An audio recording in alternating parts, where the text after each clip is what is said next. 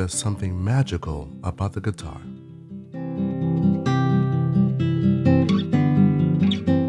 I'm Adam Eccleston, and this is On Deck with Young Musicians, where every Saturday at 5 p.m. we feature the amazing young musicians from right here in our community.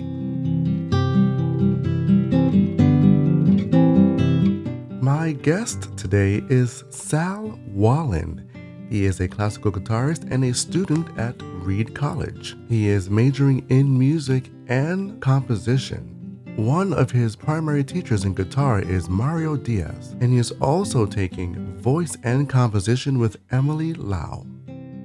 Sal, it's really great to have you here. You are a man of many talents, from being this wonderful singer, you also play the electric guitar, and I know that you started out playing piano when you were younger, which you know, for a lot of young people, it's full of technique and a lot of rules to follow. Was that sort of what made you move to guitar?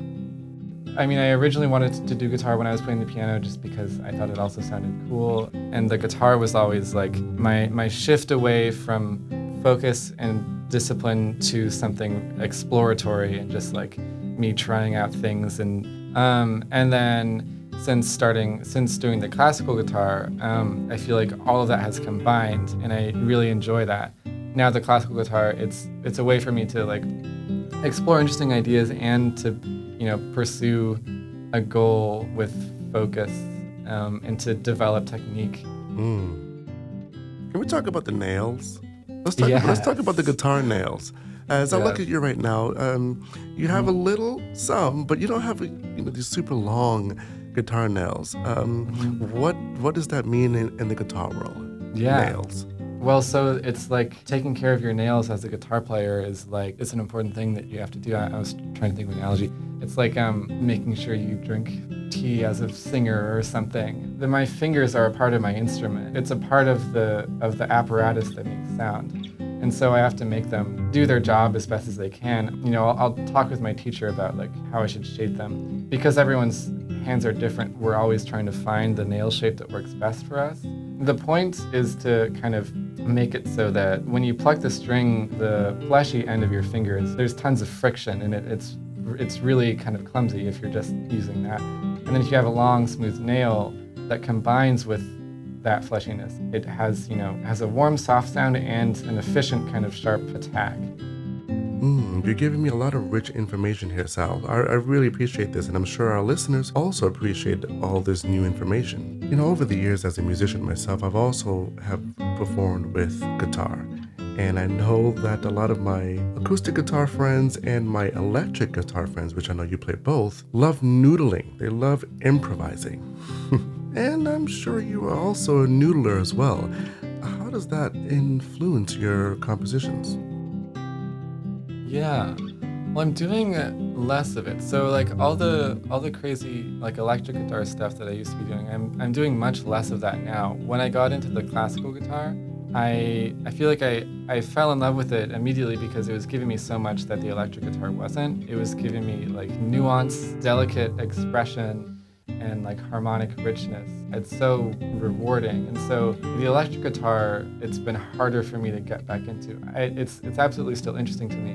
Um, but I'm I'm currently figuring I'm, I'm like refiguring out how to explore what's genuinely interesting to me. And so improvisation has kind of like that sort of improvisation I've, I've done less of too. I think improvisation it's it's less a part of my musical life now, but because I've I've gotten more into into composing, you know, specifically like making things very harmonically um, intentional. In the back of my mind, I'm still really interested in the spirit of improvisation, and I kind of like want to figure out how to explore it again, like with the the like the acoustic nuance of the of the classical. I think that can bring something awesome to the things I was doing on the electric.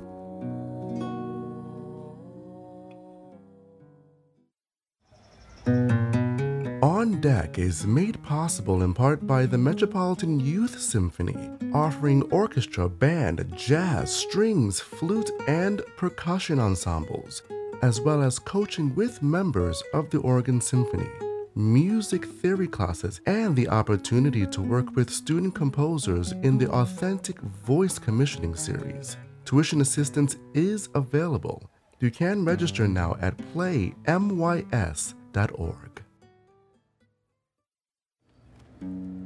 If you are just tuning in, my name is Adam Eccleston, and I'm joined here with classical guitarist and composer Sal Wallin.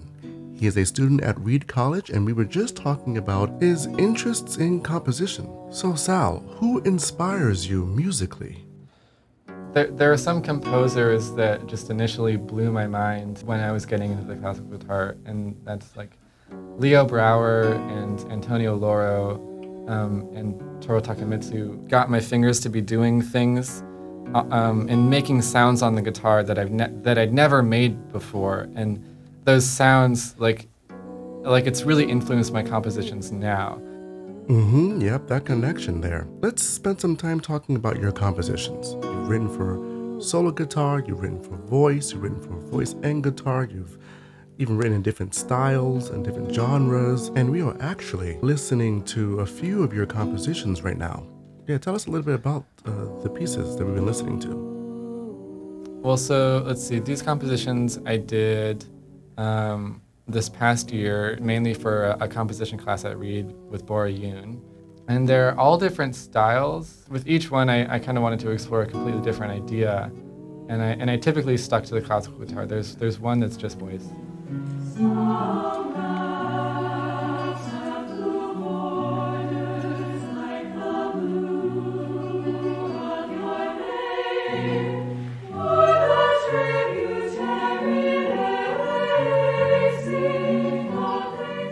think they, they were a lot of fun. I, and they were a really great exercise in trying my hardest to make something on a deadline and like fine tune it as much as I could and stay true to my vision and then see what happens and move on to the next thing.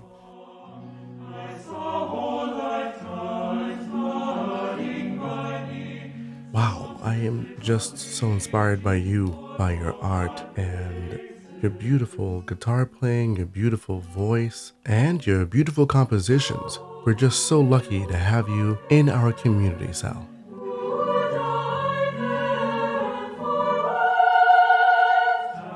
To learn more about Sal, visit allclassical.org. There you can explore our archive of interviews. On Deck is available as a podcast, so please don't forget to subscribe. I'm Adam Eccleston. Thank you for joining me. I hope you'll come back next Saturday at 5 p.m. for another episode of On Deck with Young Musicians.